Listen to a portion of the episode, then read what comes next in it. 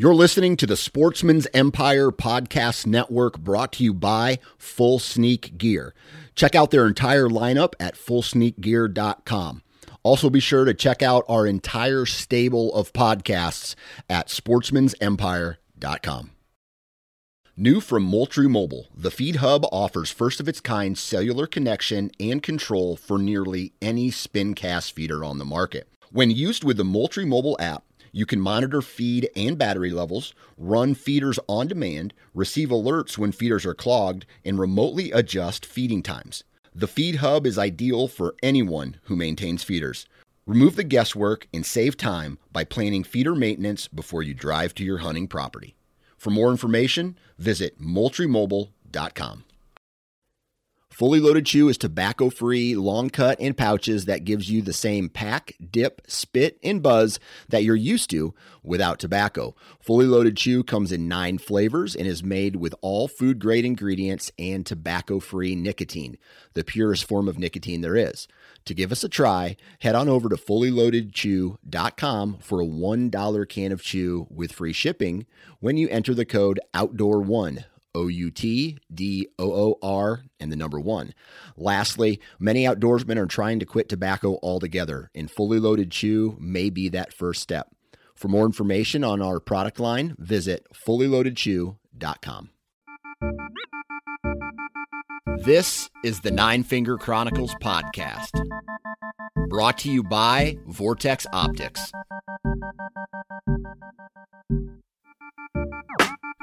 Mike check.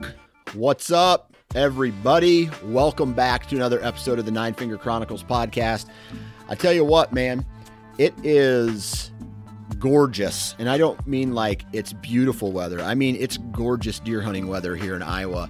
And there is a little part of me that wishes I wasn't tagged out right now. I wish I was out in the stand because really in Iowa, I hunted four afternoon sets up here by my house. And then I went down to my uh, other farm and uh, down by where my parents live. I hunted an afternoon, a morning, and killed my buck. So I had technically seven sits in Iowa and then put an arrow in a deer. So I love shooting deer, but I love hunting equally, if that makes sense. So I didn't get to really experience the craziness uh, of the rut or the the the grind, so to speak. And, and, there's a little part of me that wishes I was still out there. Um, uh, trying to do it and and I would go out and, and, shoot a doe except my freezer is full I have another deer at the processor right now waiting to come home uh, when I get a little bit more space in, in my freezer and we're having we're eating out of that freezer almost every meal now which is great but at the same time it's like man I, I wish I could do a little bit more hunting but it, it is what it is so uh, I hopefully all of you guys are out there uh, working hard uh, trying to find success, whether you've already got it done during the archery season or whether it's firearm season and you're out there trying to get it done with a muzzle loader or a rifle or shotgun or whatever. Um, sending good vibes to you. Today, we have a really cool story about getting the job done, sticking with it, and uh, we're talking with Sean Lambert from Vermont. Now, I can see why uh, a guy leaves Vermont to go to a, a, state like Ohio to hunt public land. And uh, I'll tell you this he, uh, every time I, I, I, hear someone complain about Michigan or uh, oh, what's another state, Pennsylvania or New York, from the sounds of it, Vermont and like certain states in the Northeast, specifically Vermont, maybe even Maine, might be some of the toughest hunting there is just because of lower deer numbers. Now, you know, this is based off of conversations that I've had with other people, but it sounds sounds tough. So Sean, he decides, you know what, I'm going to look for greener pastures. He settles on Ohio. I think he came to Ohio a couple times before this this year, and finally he gets the job done on a beautiful uh, Ohio buck and it's public land at that. And he he breaks down the scouting. He breaks down the terrain features. We we we break down the entire hunt, get into the details about how he was successful, why he thinks he was successful, and uh, some other cool stories along the way. So that's what today's episode is about. Um, if you are not finding success, the only advice that I can give to you is throw some curveballs, right? Whether that's your access routes, whether that's uh, you know going into a place that you haven't hunted yet this year, whether it's knocking on doors to get permission, throw your you know twi- shake your strategy up, dump it out, and see what what happens. And, and now might be the time to get a little bit more aggressive as we're on the back half of the rut here. So. Want to knock out a couple commercials real quick. Ozonic scent elimination. Uh, if if you haven't had the opportunity to educate yourself on what O3 does, you need to head on over to Ozonic's website and uh, just read up on how their system works. Right, I use it on my access routes. I have the machine on. Uh, the little unit on on my access routes while I'm in the tree and in a dry wash bag at home after and before every hunt. So uh, go, go to their website and enter the discount code NFC21, and you're going to get a free dry wash bag with a purchase of one of their units. The next one is Lone Wolf Portable Tree Stands. American made, one of my favorite pieces of equipment. Uh, it allows me to get into any tree I want, allows me to be mobile. As you've heard me talk on this website or on this podcast, First time in, best time in. This year was no exception. I went in there with my lone wolf, climbed up a tree, hung my stand up, shot one of the best top top two three bucks I've ever shot, um, and it's because I was able to be mobile and jump into an area, um, a gap in the pressure. And uh, where I th- thought these deer were at, and sure enough, that's where they were at. Uh, discount code 9FC 21 and you're going to save $50 off all purchases over $200 9fc21 and then we have exodus trail cameras again exodus trail cameras have allowed me to uh, basically document the timber while I'm not there. I use that information in my strategy, exodusoutdoorgear.com. Excalibur crossbows. If you are in the market for a crossbow, be sure to check out excaliburcrossbow.com and uh, check out their new crossbow. It's called the Twin Strike. Uh, two, it holds two arrows. Wasp broadheads. Total destruction of both deer that I've shot this year. My deer in South Dakota and my Iowa buck uh, just completely destroyed them, causing them death. And that's what you want out of a broadhead. And you can uh, go check out their mechanical and their fixed blade selection at uh, wasparchery.com. Long, long discount code here nine, the number nine, fingers 2021 nine fingers 2021 and you're going to save 20% off of your purchase. And then we have vortex title sponsor vortexoptics.com um, i'm getting to play around with a couple new products this year. Um, i can't wait to share that with you. But great company great product great warranty. The probably the best warranty. Uh, so go to vortexoptics.com and then lastly HuntStand. Hunt stand is one of those uh, uh, pieces of equipment that you can hold in your phone. It's an app. It's a, uh, it's the best hunting app. It's the most affordable hunting app, and it has the most robust features. Uh, and the only way you're going to be able to to learn more about HuntStand is I've talked about it on this on this podcast several times on how I use it. Go to their website huntstand.com and you will uh, learn about all the functionality. And if you uh, want to purchase it, I can save you 20, uh, 20% off, and that is SN20, SN20, and that is 20% off. So, commercials are in the books. Thank you guys very much for tuning in over and over and over again.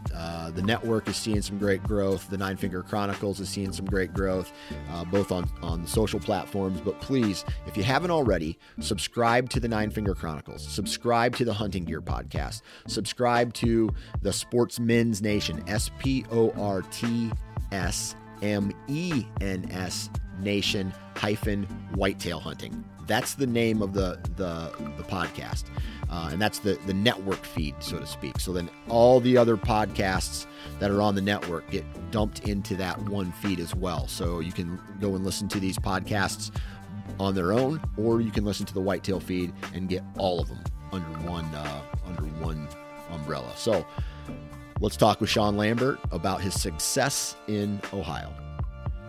Three, two, one. All right, on the phone with me today, Mr. Sean Lambert. Sean, how we doing, man? Good. How are you, Dan? I'm doing great. I was able to wrap my tag around the antlers of a beautiful buck, and it looks like you have done the same thing. Are are you are you pretty jacked? I'm super jacked, man. I'm super happy with the way my uh, out of state trip turned out. That's for sure. Yeah, awesome. All right, so and we're going to break all that down uh, in this episode. But before we get into today's uh, bread and butter, meat and potatoes conversation, why don't you let everybody know where you're from and what do you do for a living? yeah, sure. So uh, I'm from northern Vermont, uh, about 20 minutes from the Canadian border, and I'm a union pipe fitter uh, by trade. I'm a certified welder. I've got a plumbing license, so pretty much anything anything in that realm is my gig. Gotcha. Cool. Uh, and you work for you work for like a, a union company, or do you uh, like own your own business, or how's that work? So I work for a union contractor. Yeah, at a six nine three local six nine three, and there's uh, there's quite a few contractors out of there. We all kind of do the same thing. Yeah. Okay. So Vermont. Uh, my aunt used to live in Vermont, and I went up there a couple times and visited her. Uh, absolutely gorgeous state. I love Vermont. Um, like the Appalachians run through there, especially in the fall. You know when all the leaves are changing. It's like every early '90s, late '80s, or uh, what, what are those? Uh, uh, Bravo, not Bravo, but Lifetime original movies. I feel like they're all filmed yeah. in in Vermont that country. Yeah, yeah. Yeah. What you're saying. Yeah. Um, so let's see here. First, first question: maple syrup. Is Vermont's maple syrup the best in the country? Oh, absolutely. No, no doubt about it. I actually, uh, the farm I live on, we, we tap 5,000 trees. It's everywhere uh, where I live. We're kind of in the heart of it. Um, definitely right in the center of the highest producing county uh, in the state. So yeah but yeah, Vermont's Vermont's the place to get it if you want the good stuff. Yeah. So uh, if Iowa is the mecca for white-tailed deer, Vermont is the mecca for maple syrup. Absolutely, hands down, yes, sir. Gotcha. Okay, okay. Uh, the other thing, and I always bring this up whenever I talk to somebody uh, from Vermont. Have you heard of the Alpine Slides?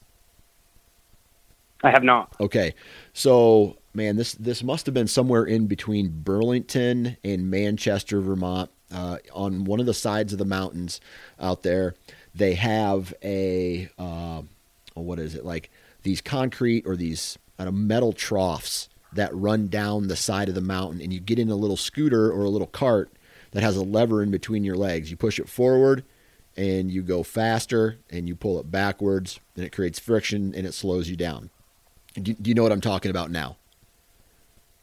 Uh, I kind of do, but I'm not familiar exactly okay. with them. No. Anyway, so every time we'd go out there, um, we would ride on those uh, those alpine slides, and they were fun as hell to to ride on. And sure, yeah, just wipe out. You know, you, I they they may not be as popular anymore just for insurance reason. You know, insurance reasons. Right, I can right, see right. I can yeah, see absolutely. them those things getting canceled if you know what I mean. Yes, in today's world, yes, I do know what you mean. Exactly. So, all right. So, this story here. Before we get into this story, uh, let's talk about deer hunting in Vermont. Um, I've had Okay. I've had guys come on from Vermont and talk about how, you know, it is one of those states where if you see five deer a year, it's a good thing. Uh, that's that's good. Uh, and and if you shoot like a a buck, it's a good thing. So is that right on line from what you experience, or is that is that not not the case? No, you're you're pretty well on. Um, so the deer hunting, I feel like, is definitely getting better, and they've finally gone to one buck. We were a two buck state for a long time, which I never really understood, but I guess I'm not a biologist, so that's not my thing. Um, but they finally went to one buck, and they did put a, an uh, antler restriction in place, so that's that's great. Um, that's definitely helped. I've definitely seen a difference since I started hunting. Uh, but yeah, there's uh, pretty low densities, not super low. I mean, depending where where you are. If you get up into the mountains, go way north, um, northeast rather. Um, but yeah, if you if you see a buck, generally uh, you better you better take him because you might not see another. Yep. Are there pockets of really good deer hunting in there? Because every every once in a while you'll hear of a a guy just slay a giant out of Vermont.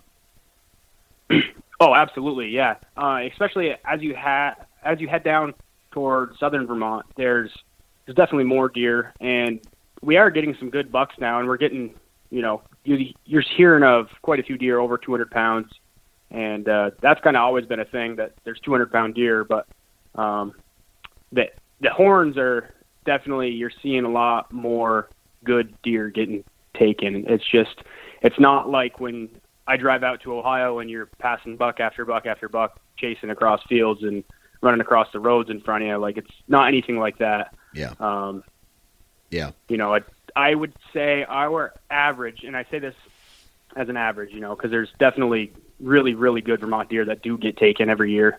Um, but I would say on average, the average buck killed during our 14 day gun season is a five, six pointer, seven pointer that's 150 pounds or less, two year old deer, you know. Yeah. Um, there's a lot of two year olds killed, and that's why I feel like we don't have, you know, you got to let them grow, of course. Yeah. But Vermont's a super hard hunted state. I mean, per square mile, there isn't places you go where there's not pressure, you know, Yeah. there's people everywhere. Yeah, absolutely. And it's one of those things where uh, you live on the East Coast, right? Higher population Yep. density, and you're a small state. So, um, do people come to Vermont to hunt from like New Hampshire, or who borders you to the west? Um, to the west would be New York. New York. So I don't ever see New York plates. Very rarely New Hampshire plates. But if you go to New Hampshire, you see a lot of Vermont plates. Gotcha. Uh, if you get across that river, there's I don't know what changes about the deer. I mean, I know I do know it's they've got a lot more land to roam and to hide, and they've got a lot better feed quality. They have a lot of mass crop trees, and uh, they've got some really nice deer in New Hampshire, Gotcha. but low densities, of course. You know, they're they're mountain deer. Yeah. All right. So you, you said to yourself, "Hey man, I love Vermont. Vermont's awesome for maple syrup, but I want to go. I want to go chase a big deer." Yes, sir. Why did you decide to focus on Ohio of all places? So Ohio, it was uh, it was it was my choice because I've been there. So this is my third trip to Ohio, and I've been out of state. I've been hunting out of state for five or six years now, and I've gone to Maryland, Pennsylvania, New Hampshire, um, Missouri, and Ohio, Yeah. and I had a really nice buck come in on me in Ohio the first year I was there, and I biffed it. You know, buck fever took over. I'd never seen a deer like that before in my life. That happens. So got all worked up, couldn't get my bow around. I was in a climber. I was sitting down. He came up from behind me. I rattled him in, and uh, he came up, postured hard, and and looking. You know, so I blew that one. I went back the next year. I missed a really good buck on my last day. Uh, it was the ninth day I was there, and I'd let a couple of smaller bucks walk that I probably shouldn't have. I probably should have been gaining the experience and just just worried about killing deer. Um, so I I got pretty worked up. The deer came in running. He was he was chasing. I finally got him to stop. Uh, long and short of it, he stopped behind a tree. I had to wait. Tried to lean back and get a better shot angle, and he spooked. And some reason stopped again at 20 yards, and I let it fly and didn't didn't pay enough attention. I guess I let that that fever probably kick in a little again, and uh, I hit a limb, and I think was easily avoided, but um, or could have been. And uh, that deer that deer walked away. Luckily, um, a good friend of mine that was out there with us was able to get an arrow in him that night. Uh, he came back around. I was pretty bummed that I had even left the stand. I should have stayed there, but uh, Colin Colin was able to stick an arrow in him, and that was great. It was uh, I believe it was a 136 inch 10 pointer, so that was that was cool. Nice. So I needed a little redemption anyway. I need I need some redemption, and uh, I I had to do it. You know, had to do it for myself. I had to go back there and, and get it done. Yeah. All right. So, you know, you you did your research. Uh, it sounds like you had the right type of experiences in, in Ohio to make you want to go back for this third. This is the third trip, right? Yep. Yep. Third trip to Yep. Ohio. Um, talk to me about the prep for this hunt? You know, not just the you know, hey, how to pack my bags, but how how do you know? How did you know where to go, when to go? Um, what did you use as tools? How did you scout from a long distance, and then how did you scout um, when you got there as well? Yeah, sure. So, um, I knew last year, leaving Missouri last fall, that I was gonna probably end up back in Ohio. So that was kind of where I started. I knew I wanted to get back there, and uh, my buddies that I usually go out of state with had some plans on things that they wanted to do, and they just they weren't meeting up, and I was totally cool with that. I just wanted to, like I said, I wanted to go back to Ohio and get some redemption. So, um, I had planned to do this trip 100% solo, so that's what I did. And uh, so I started back in June. I got a, I got on the Airbnb, and I was looking around, and and uh, there was a huge volume of houses, but they were all super expensive. So um, that's how I was going to do it: is just try to find a decent place and then go from there. So instead, I was like, well, I'm going to go on onX and look at where there's some multiple pieces. I wanted to find multiple pieces of public. I didn't want to get strapped to one or two places and you know, stuck driving two hours to get somewhere else.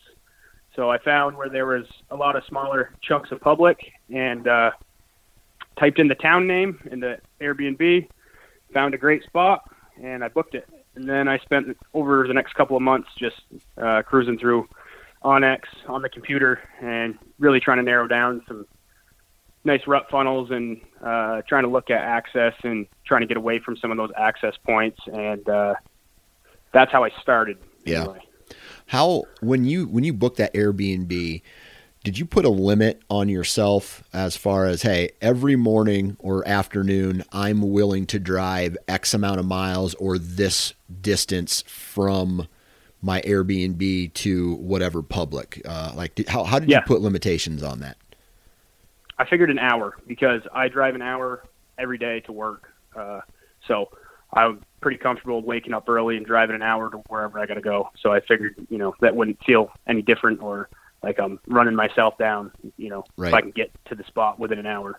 Yeah, yeah, absolutely. And um, so you pretty much made a circle around that uh, Airbnb, and you said anything within this uh, this 60 miles, let's just say, uh, this 60 mile yep. radius is fair game. Uh, how like I, I'm you know I've never done any research, maybe a little bit on Ohio. Um, in that uh, 60 mile radius from your Airbnb, what were the options you were given? I mean, was there a lot of public land, a little bit of public land? Uh, you know, you mentioned that yeah, you were sure. you were looking for um, kind of smaller chunks that were out of the way. What's that mean? So I was looking at, um, I was trying to find places that were, you know, fifteen hundred acres or a couple thousand acres, and then maybe a couple pieces that were less than a thousand acres. There's there's a lot of public land in Ohio and everyone everyone loves to go to Ohio. You know, it's a good state. They've got good deer. They've got a lot of public land. So um, I was just trying to get out of that pressure because I've hunted it in the past, and it's it can get really difficult. Obviously, um, even with a higher density and bigger deer, they're not any less smart. That's for sure. And uh, I knew that I had to get away from some of that wave. I feel like I always think about pressure, uh, hunting pressure as a wave. You know, it's always you can stay in front of that tide, that rip tide, you're pretty good. But seems like as you hunt one spot for a couple of days, that looks good and there's not a lot of trucks, and then all of a sudden the trucks start filing in and everybody starts leaving, and you go to the next spot, and then before you know it, there's two, three, four, five trucks, and then you know there's ten trucks the next day, and um, so I was just trying to figure I could get ahead of that, and that's why I wanted more places around me so I could try to stay in front of that wave and stay out of the pressure. Yeah. Um, what, so, yeah. What, what was your goal uh, going into this hunt. Um, you had two years under your belt. Um, did you have a particular age class in mind, a particular yeah. antler size yep. in mind? What was your goal? So I was looking for a three-year-old deer or better, or what I figured was a three-year-old. Okay. Like any three-year-old, or did it have to uh, yeah. have some some antlers on it as well? I mean, I wasn't gonna shoot a little scrub, but I uh, I figured, you know, with that three and a half year old mark, that generally there's some some good enough antler for a Vermont boy like myself to uh, be pretty proud of. So I Yeah. figured that if I could get onto a three year old and and uh, have a good opportunity, then that was going to be plenty for me. I think there's probably a lot of guys that would uh, that have different standards, and that's totally fine. You know, hunt your hunt. Yeah, absolutely. All right. So, um, how much time, as far as days are concerned, were you able to dedicate to this hunt? Before I got there, Yeah. So, what what, what I'm getting at is, you know, you're leaving Vermont. It's not like I don't know what your schedule is, but how much time were you dedicating to this hunt? Like for me, when I go out west, I was dedicating seven days. okay, so I I dedicated ten days to this hunt. Okay, ten days to the hunt, and how were you? How what was your plan on approaching this? You know, you got there, you did your digital scouting, you were looking for places to go and hunt. Um, now you're there. You, you know now it's time to put boots on the ground and, and actually get out there and start observing and hunting. Um, what was your what was your short term goal as far as the first couple days, and how did that line up with the ten day uh, limit that you had there? So the initial goal was to get there and spend the first day pretty much just driving. Uh, I drove around a lot of pieces of public, learned the roads, and I wanted to go around and through every piece of them because you go up one road and there's no pressure and things look good, but you come around the corner and realize that there's five trucks lined up there and they're just coming in, they're accessing that piece of woods from the other side. Um, what I didn't want to do with a limited amount of time is to get there and just be jumping in trees to hunt because I'm there to hunt and Yeah. be wasting days, you know. Yeah. I I wanted to make sure that I had uh, some quality stand locations. I didn't want to, um, like I said, I didn't want to just be getting in a tree just to hunt because it's the rut and I'm in Ohio. You know what I mean? I wanted to make sure that I had quality, some quality spots with low pressure. Yeah. So I just drove around those first couple days. Okay. And what And, uh, what day did you get there? So I would have got there this past Wednesday night. So Wednesday night would have been The third. the third. Yep. right? So I left home at 3:30 in the morning. Uh, it was about 15 hour drive with traffic and and stop and stuff. So I drove that, and um, I got there. I got a license, and I found a pull off, and I got in the back seat, and uh, I got some sleep. Brought a sleeping bag with me, and uh, it was about 24 degrees that night, so it was a little little frosty out there. but uh, I I woke up uh, well before sunrise, and I went and got a coffee, and uh, I started driving around some more. I drove around a little bit when I got there in the dark and just trying to look at parking areas and uh, tire tracks, what we were looking at, how many people it looked like had been using that pull off, you know, Yeah. kind of making a mental note.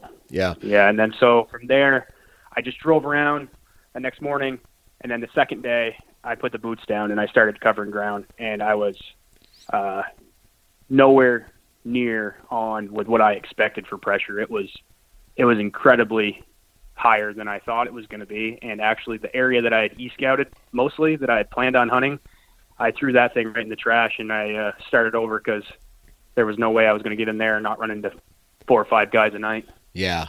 And from what I hear, I've been there before where you have to scrap. Uh, not this past year, but the year before when I went to um, uh, South Dakota on on my my annual mule deer hunt. The first night was beautiful. Uh, er, wait, the first yeah the the first two nights were gorgeous. Went in there and then I wasn't seeing the deer that I wanted to. I packed out, went clear around, and then that's when I just started running into body after body after body after body. Um, and for me, it was a little dis, you know, a little discouraging. How did you handle that when you had this plan in place, and then that plan instantly gets scrapped? Oh, it was discouraging. I'm not gonna I'm not gonna sit on the other end of this phone and tell you that oh it was good and you know no it sucked. It Yeah. was like damn it man. I everything everything that I had you know you envision this trip especially when you're driving 15 hours alone. You've got all everything's painting pictures in your head you know Right. and uh, it was like a kick in the nuts. It's like damn it man. I didn't think this was what was gonna happen. Yeah. Um, so I just packed up and kept driving, um, and I drove to another area that was about an hour ish from where I was staying. I hadn't checked in my Airbnb yet. Still, I went out there a couple days early so I could scout. Um, so I slept in the truck again that second night, and it was another 23, 24 degree night. And I got up that morning and went straight to the piece of woods that I had found the night before. And uh, I had e-scouted it in the truck uh, when I, you know, before I went to bed that night. Yeah. And I found some, I found some stuff that looked good. So I went and I started stomping all over that, and um, I was just finding a lot of boot tracks, a lot of boot tracks, Yeah. and a lot of leftover lunches and beer cans and water bottles, and just the evidence that people had been in there pretty heavily. So, um, So at this point, yeah, right? You're you're. It sounds to me like you're cycling through the your your spots that you have a been before and b e scouted, and they're just turning up dog shit, right? So Yeah. so now what? What's what's your thought process after? Uh, you know, it sounds to me like a whole nother day of just running into more human pressure. yeah. So it was a whole other day. And actually, this area I was, Dan, I I'd never hunted there before. The places that I'd hunted uh, the two years prior to being there were probably three hours from where I was. Okay. Um, Okay. but being alone, I wanted to shorten the drive up a little bit and uh, get out of some of the more rugged terrain because I knew I was going to be dragging alone if I was successful. So this was this place that I had never seen a day in my life until uh, like nine o'clock at night on the third. Um, so what I did from there was I checked into my Airbnb that night. Uh, I went I went and uh, got a shower and made a ham sandwich and kind of regrouped, thought about some things, opened the computer up, uh, got on onX and started looking a little more in depth. I like the computer a lot. It helps, you know, you can really blow things up and see a lot of stuff. Yeah. And uh, so I got on there, and I had found one spot on Saturday that I was pretty confident in. It was really, really thick. It was going to be a pretty tight shot, but I knew that it was a good spot, and there wasn't there wasn't any pressure that I had seen, unless someone was coming from the other road. But and I did see some deer while I was down in there, so that was that was a good feeling to know that I at least had one cushion to fall on. You know, Yeah. Do me a Um, favor and explain to us exactly what you were looking for as far as terrain is concerned or topo lines or you know what are what were Yep. you looking for to say hey I want to go investigate this spot So I was trying to find anything uh, that was a tight pinch, that was you know your cruiser would come bouncing through.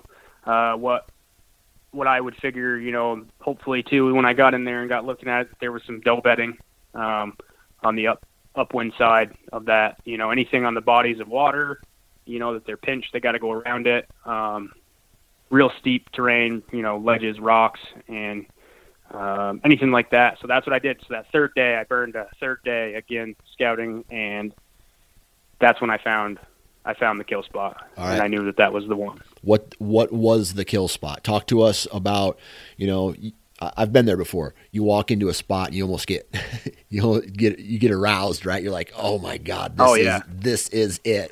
Walk us through what that looked like. Okay, so I got in there. Um, it was a pretty steep ridge, and there was a saddle right at the top where it kind of dropped down into a bottom that wasn't. It wasn't a real steep bottom. It wasn't like the one I had walked up out of to get to it. And where that was, I could see three other or two other ridge tops, and then the third was the one I was standing on. And so those all kind of had some drainage type feature in them that kind of all dumped together. And the second one being in the middle, um, from the top of that to the bottom of this little hole in between these ridges, maybe was a 50 foot difference in elevation. You know, it wasn't super, super drastic, so I knew I could keep a pretty consistent wind up in there because those bottoms are hard to hunt. You know, the wind keeps swirling, pushing around. But I knew this one was going to be good because I was going to be able to keep that consistent wind. And uh, I was like, well, this is looking good. And it was a hellhole to get to. It was Yeah. it was thick. The green briars were holding me up, and it was Yeah. gnarly. But when I got there, the opposite side of those three ridges was a rock wall. I mean, it was an 80 foot drop, and every deer that wanted to go from one, two, or three, or from one, two, or three, had to go through there, Okay. and it was absolutely tore up with buck sign, and uh, Awesome. I knew it was the spot. Yeah. All right.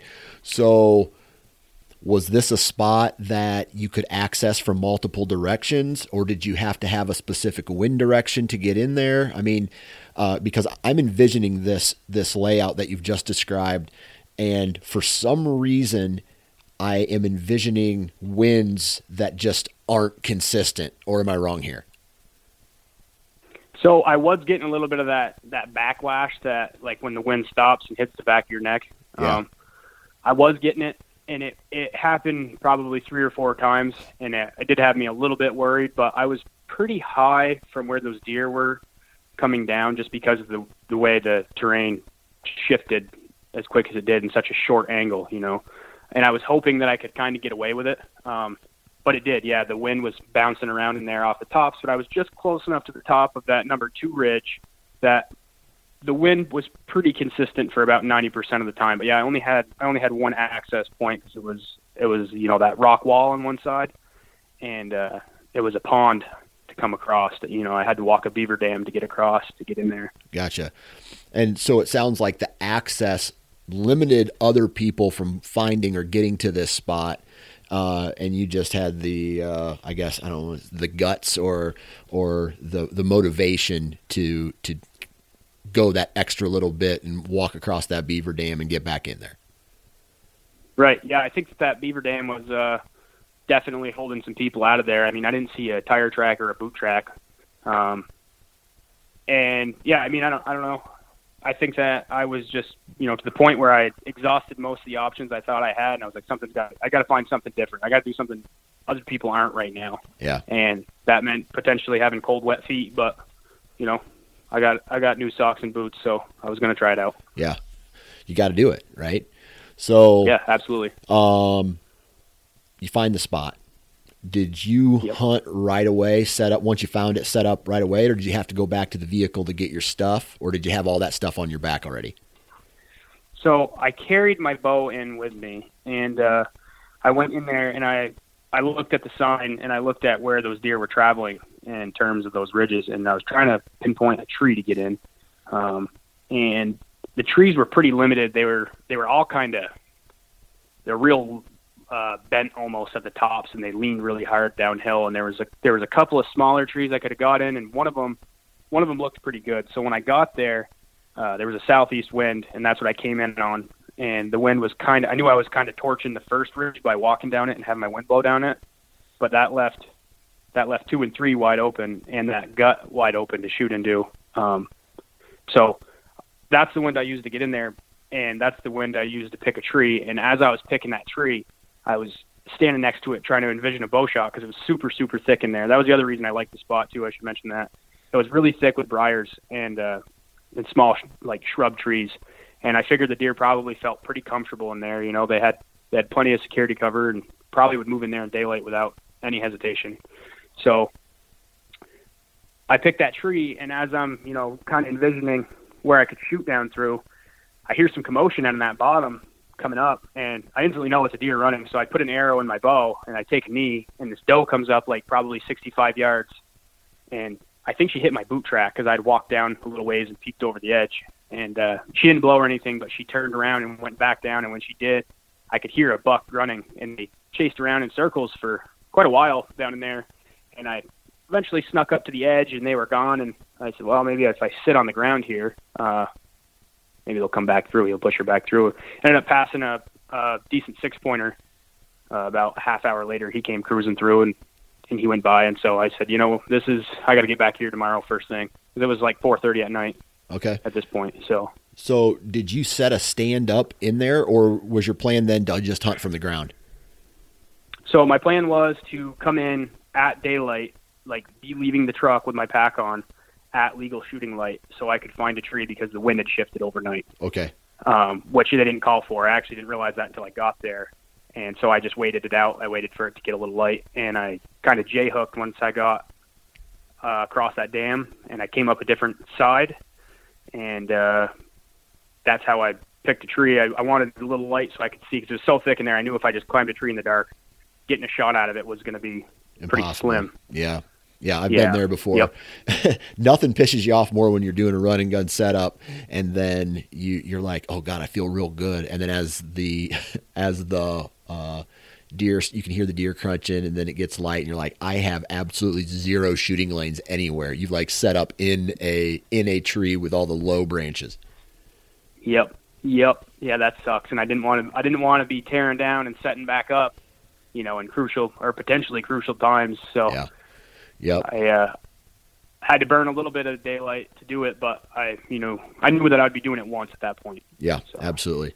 All right, so you, you get in there. Um, what like were you seeing any deer movement as you were walking into this area? No, and I didn't figure that I would unless they were bedded right there and let me walk up to them because those briars are, you know, unfortunately it was so thick that I was trying to go as quiet as I can, but I mean I knew that I was making noise there, that, those briars are so hard to get through and get under, and there was a lot of blowdowns. There's a lot of tangle up on the top, and it was it was pretty tough getting in there. That was the other reason I figured that I probably, I actually when I went to scout it, questioned whether or not I should even try to go through that because what is on the other side other than more of this, you know? Yeah. Um, yeah. So I figured, you know, if I get across that, I was like, well, I'm here. You know, I'm here to hunt. So I'm already three quarters the way to where I wanted to go. If I burn an extra hour, what's it matter? Let me go check it out, and I'm glad I did. Yeah. Um, Because it turned out obviously real good, but yeah, yeah, I didn't blow any deer out, but I did get up in the tree, and a spike horn came down with his nose to the ground, cruising by it like I don't know, 40 minutes later, and that was pretty good because I knew my set was working and I wasn't getting busted, so that was a nice. I mean, I think that year-old buck would let a lot more go, but yeah, I was, so, I was happy to see where. So that morning, that uh, that little buck comes through. Were, were you planning on sitting there all day then? Yeah, yeah, absolutely. I always try to sit all day when I'm out on a trip because that's what you're there for. You know, you're spending money to go hunt. So I've never understood eating eating lunch in the truck when you can carry it in with you. Right, right. All right. So you are you're sitting there. Uh, you see that buck come through. How long before the next deer came through? So it was four o'clock when the next deer came through, and it was the one I shot. Oh, dang! So you sat there all day without seeing anything, and the next deer that came. Not came, one deer. uh, were you starting to get any type of discouraged, questioning whether or not you picked the right spot? No, because the sign was there. I knew I knew the spot was good. It was just a matter of time before something was going to come cruising through there. Yeah. Um, with the activity that I saw the night before and the last, you know, in that half hour, hour, whatever that I sat there, that and all the buck sign, there was a lot of uh, lot of rubs down at the bottom, and there was a, a pile of you know historical rub trees that were still being worked, and I knew that you know with the time uh, something was going to happen. All right, so we're fast forwarding to four o'clock. Uh, yeah, kind of walk us through, you know, from the point that you saw him. Walk us through what what he did, what you did, and how you got arrow in him. Okay. Yeah. So uh, it was about four o'clock, and I heard some crunching from behind me, and I'm, I'm in a saddle. I'm hunting out of a saddle, so um, I don't know if you you don't saddle hunt, so um, I guess anyway, I had to turn around, and so I threw my tether over my shoulder. Bow arm went underneath the tether, and I was backwards of the tree. And this crunching started getting closer, closer, closer, and I'm like, "This isn't a deer. I can hear it." I'm like, "This maybe I don't know if it's a turkey. I don't know if it's a deer." But I don't think it's a deer. It's not. I don't hear any limbs breaking. Like, it's definitely, uh, definitely making a lot of noise. But so I went to turn around and I was like, you know, I say that, but I'm gonna feel really dumb if I turn back around, hang my bow up, and a deer comes up behind me, and I got to get spun back around. I'm already here. Just stay here. Yeah. So I stood there for about five minutes, and uh, it ended up being a turkey. I saw it after. I saw the turkey after I shot the deer, but um, so I was still backwards, and I heard him grunt, and I couldn't tell where it come from at first and then I heard him grunt again. He, and uh, they were just real quick tending grunts, and he grunted again, and he was behind me. He was coming into my my lane that I had envisioned they would come from, the way I was set up. Except for now, instead of it being my strong side side shot, it was uh, behind me. Gotcha. So I peeked over my shoulder real quick, and I could see two deer coming down through the trail, and I've got two and a half, call it, shooting lanes uh, out of that tree, and that was about the best I could find anywhere. I spent a lot of time standing back and looking at those trees. I walked up to them because it was so thick, and my furthest shot was going to be like 23, 24 yards. Um, it was it was real tight in there. So anyway, I look over my shoulder and I see him I see the horns. I'm like, okay, this is a deer. I'm I'm definitely going to try to put an arrow in if he gives me the opportunity. And so I kind of roll against the tree with my left shoulder and uh, get my bow up, and I go to draw my bow, and I'm probably halfway back, and the deer stop. So I freeze, and I couldn't hold the bow half half pull anymore. So I started letting it back down real slowly, and as I did, they proceeded to come down the trail some more. So um, I kind of gave it a second, and as I saw the doe coming into my vision now, because I had the tree blocking him, I had to let him walk past my tree before I could shoot him um, or get a shot at him. And so as I start to see the doe coming through the brush, um, I draw and get anchored, and uh, they both stop again, and he's still not anywhere I can get a shot. And the doe bounds four or five yards and stops again. She was a little tiny fawn, probably a 65 pound fawn. He was running the hell out of her. Tongue was hanging right out of her mouth. So uh, she stopped again. You know, she was just exhausted. And when she did, he kind of approached her and went to put his nose up under her tail, and he just stopped there like in a full sneak, you know. Yep. And uh, he stopped, and I had his shoulder and his neck. That's all I had. He was he was still in those briars pretty hard, but um, I was pretty confident that I had I could get that arrow in there, no problem. So uh, I settled the pin, uh, gave myself the the quick talk to not get weird and just just let an arrow happen, you know. Um, told myself to hold it together there for a second, just follow through, follow through, follow through, and on that third one, I let that arrow zing and I watched that green Lumenok disappear in his shoulder. Yeah. So was he full frontal or was he kind of hard quartering towards? Uh, he broadside really hard. Oh, so it was broadside really hard, but you shot neck instead of behind the shoulder. I shot shoulder. Yeah. Oh, you I, shot, I shoulder. shot, shoulder. Okay. okay. Only. Yeah, okay. Yeah. It was the only thing I had. He was, uh, he was just covered in briars. Gotcha. And and brush. So it just his head and his okay neck and shoulder was exposed. Gotcha. Yeah. All right. So you let the arrow go. Instant reaction. First thing that uh, you know, you have that bow hunters. We have this reaction, or hunters in general, whatever. Dead, or well, uh, you know, like uh, like what was your initial uh, reaction? He smashed. Yeah, I knew he was dead. Yeah, good. Yep. And that's a good yep. feeling to have, yep. isn't it? Oh, absolutely. It's a great feeling to have, especially when you're 15 hours from home, man. it's great. It's great. So, yeah. Were you able to watch him fall or did he run off and disappear? So, he he took off at about 115 miles an hour, maybe it was 117 miles an hour, I'm not quite sure, but it was quick.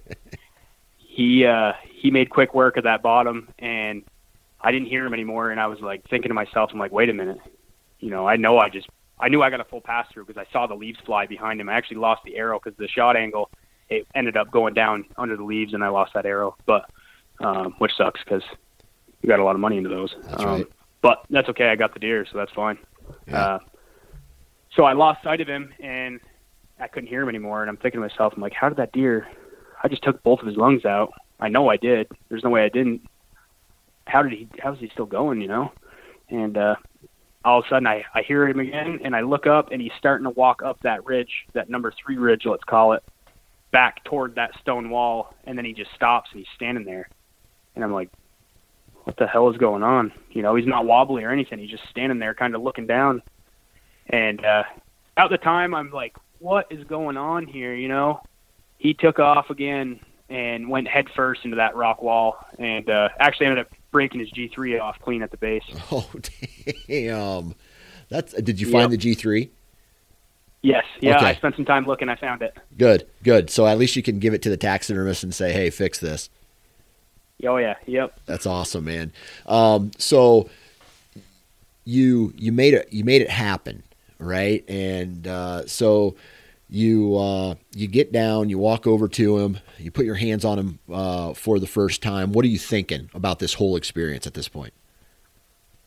I was kind of like lost for words, you know. I was just like in awe. I was yeah. just holding this deer up, and it just meant so much to me to be able to go out there and do it and do it alone on top of it. You know, hundred yeah. percent solo, public ground.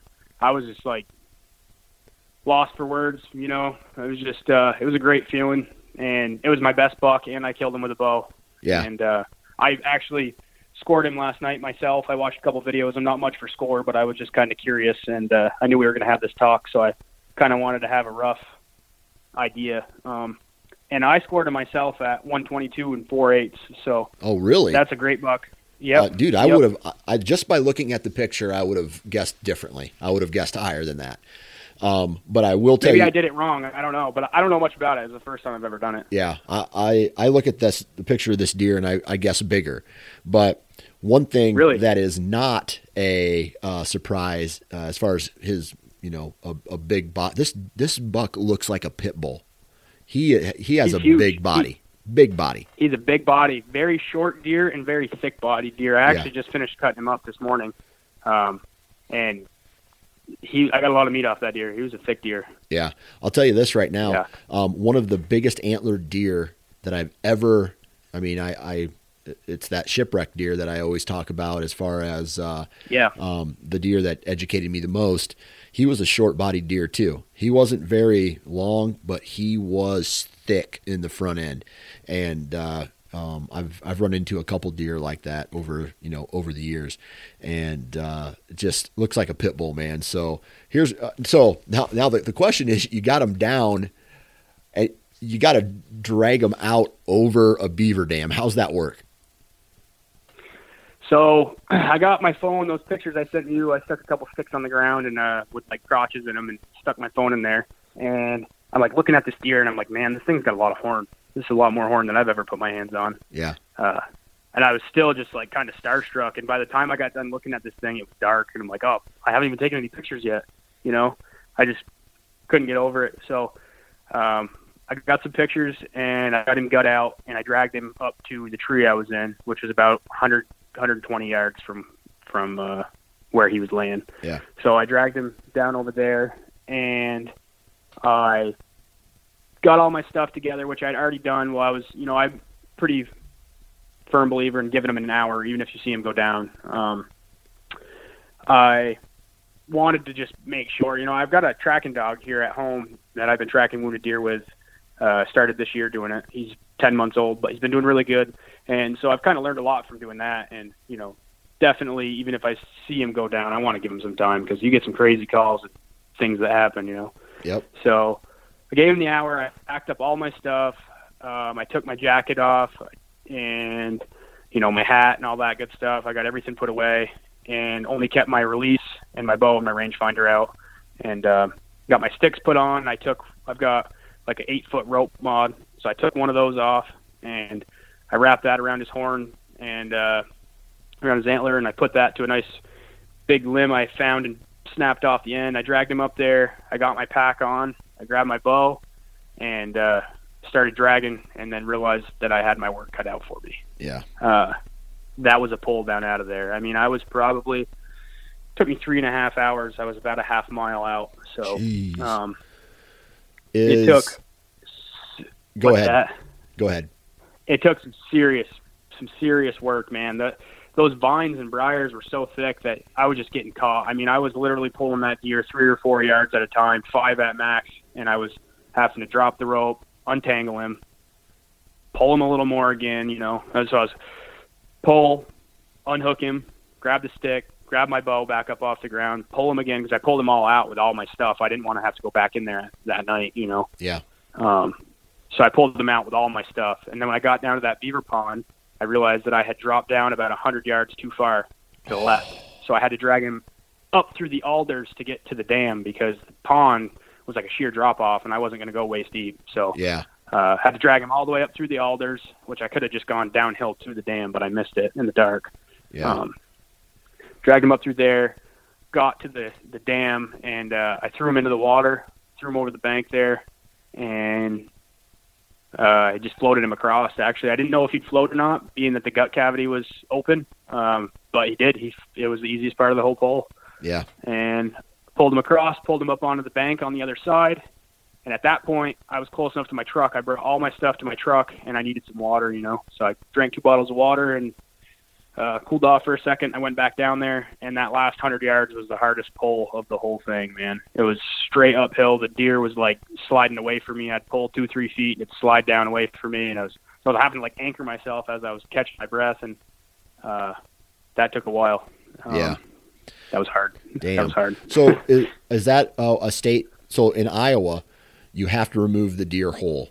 You can't quarter them up in the in the woods and take them out. Is Ohio like that as well? I'm not sure the actual law. I haven't put my eyes on them, but I did ask a, um, like a resource officer or what ha- whatever you want to call him that was out there. He wasn't a game warden, but he worked for. I think he said he worked for. Uh, I can't remember now. He worked for a park, um, one of the parks out there that's all public, and he said they had to come out whole, but I didn't. I didn't go and read it myself. Um, it did cross my mind just to pack it out because I've done that in the past. I've done that other places, and it crossed my mind, but I was, you know, pretty far from a good knife, and I didn't want to walk back in there and go back in with all my stuff and and my block and tackle and rig him up and cut him up at night, and then end up hanging him in the tree overnight or whatever. I, I was pretty determined that I could get out of there, Yeah, so I just kept kept pulling. yeah. Well, you got him. You got him out, right? I did. Uh, and it, I got him out. It yep. makes it all worth it in the end, right? Absolutely, every part of it, Every every, part part, of of it, every footstep, man. What was that? What was that does. 15 hour drive home like? It was great. It went. It flew. Yeah, Yeah, it was good. that's awesome. I felt good. I was coming home with some horns, some good horns to show all my buddies and and my girlfriend. She was super super proud, super happy for me. You know, she knew this was something that meant a lot to me to go out and do. She's pretty nervous. She didn't want me to go out there alone and whatnot. And uh, you know, she's ecstatic. She's the girl that when I call her, she always knows if I'm calling, I got something dead. You know, so Yeah. when I call her at 4:30 at night, she's already freaking out on the phone. You know, so it was cool. She was excited. You know, she was pumped up. See those horns too when I got home. So That's cool. that man. was that made it all the better. Yeah, Yeah. yeah, it was super cool. She uh, she made these oatmeal raisin cookies for me before I left, man, and I think I went to survive that. That was like a main staple of my diet for seven days. I lived off those. She sent me like fifty. I didn't come home with any. Oh, hey, you know, you come back with uh, a big buck and some diabetes, and it's a win, right? It's all good, man. It's all I figured, good. hey, we're burning them off, so keep eating them. Excellent. Uh, that, Yeah. That's the way to look at it. That's definitely the way to look at it. Yep. Well, I tell you what, man. Um, congratulations on an awesome adventure, an awesome uh, deer. And uh, are you going back to Ohio next year? Yeah, yeah, I'll be back for sure. Yep. Cool, man. Well, congratulations again. Thank you, sir. I appreciate your time today. And there you have it, another episode in the books. Huge shout out to all you guys who continue to listen. Keep grinding out there if you haven't found success yet. Um, your time is going to come. Uh, the more time you spend in the woods, the more chances you're going to have uh, on a on a deer. So if you if you start to get lazy, uh, just hear these words echo in the in, in your mind. Get off your ass and go hunt. Hunt your balls off. All right, go do it. Uh, so huge shout out to Ozonics, Lone Wolf, Exodus, Excalibur, Wasp, Vortex, and HuntStand. Please go out and support the companies that support this podcast. Lastly, I'm sending good vibes out to all of you. Open up your arms and, and, and catch them and go out into the woods and uh, hunt your ass off. Go get the job done. And most importantly, guys, wear a safety harness. And we'll talk to you next week.